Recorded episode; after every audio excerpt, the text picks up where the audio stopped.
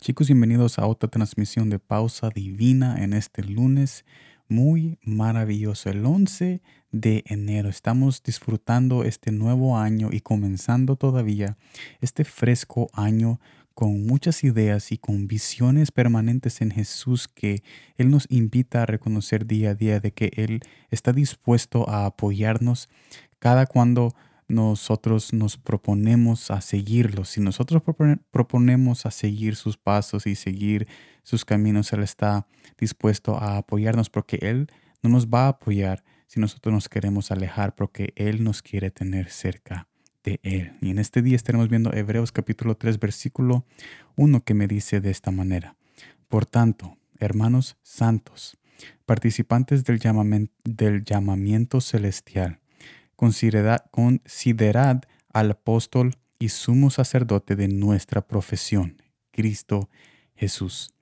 Consideremos a Jesús como nuestro apóstol, dice este pasaje, dice este pasaje muy maravilloso. Claro, Pablo era el apóstol de los gentiles, pero como todo ser humano, él tuvo su fin. No obstante, tenemos a Jesús como nuestro apóstol eterno porque aunque los apóstoles ya no están, sí existe y vive el apóstol eterno de nuestra vida, de nuestra vida. ¿Qué significa esto para nosotros? Todavía hay mucho que aprender y es tiempo que nos dejemos enseñar lo que Jesús quiere para nosotros. Claro, hay los apóstoles que nosotros conocemos de los evangelios y las cartas, todos ellos tuvieron su fin, pero nosotros tenemos aún un apóstol eterno que permanece y sigue enseñándonos, que Él sigue ayudándonos para poder ser esas personas que necesitamos hacer en este planeta, porque tenemos un propósito muy asegurado y muy permanente que es el propósito divino que Dios tiene para cada uno de ustedes. Y si, ustedes están dispuestos a dejarse enseñar por este apóstol eterno, nosotros vamos a poder ver la gloria de Dios en nuestras vidas y vamos a ver todas esas visiones y esos planes cumplidos en nuestro caminar. Pero es tiempo que dejemos que Él nos enseñe en cada problema, aflicción y angustia lo que Él quiere hacer en nuestras vidas y su propósito divino en la aflicción y poder ver esa solución y esa victoria cuando nosotros le decimos, Abba Padre, necesito que tú me enseñes y estoy dispuesto a aprender en este sufrimiento porque yo sé que tú eres un Dios justo y un Dios verdadero para aquellos que esperan en ti. Así que este mensaje es una invitación a que consideremos a Jesús como el apóstol eterno que Él sigue enseñando y que Él sigue escribiendo esas cartas para nosotros en nuestros corazones cuando nosotros nos dejamos que Él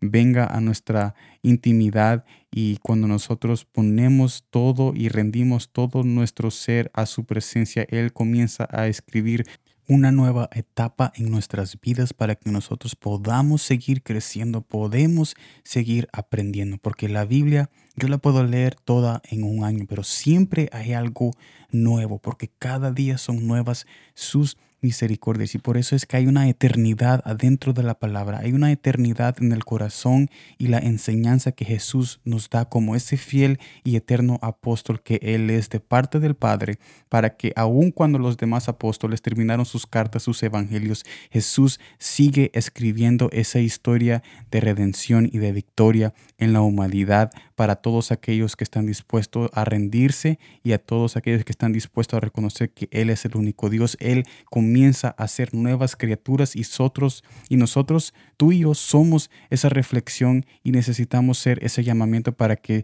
se añaden más personas al reino de Dios y podamos ser todos unánimes junto una nación santa y un pueblo santo delante de nuestro Padre celestial. Pero todo comienza con nosotros mismos en nuestra intimidad y la disposición que nosotros tenemos para aprender de nuestro apóstol eterno Jesús para poder ser ese llamamiento vivo a aquellas personas que necesitan conocer la verdad y la salvación. Así que este mensaje es una invitación a que nos dejemos enseñar por nuestro apóstol Jesús, eterno Dios Padre, y que sigamos adelante creciendo en su regazo. Gracias por estar en esta transmisión. Nos vemos mañana en la siguiente transmisión y espero de que todos tengan una noche bendecida. Nos vemos mañana.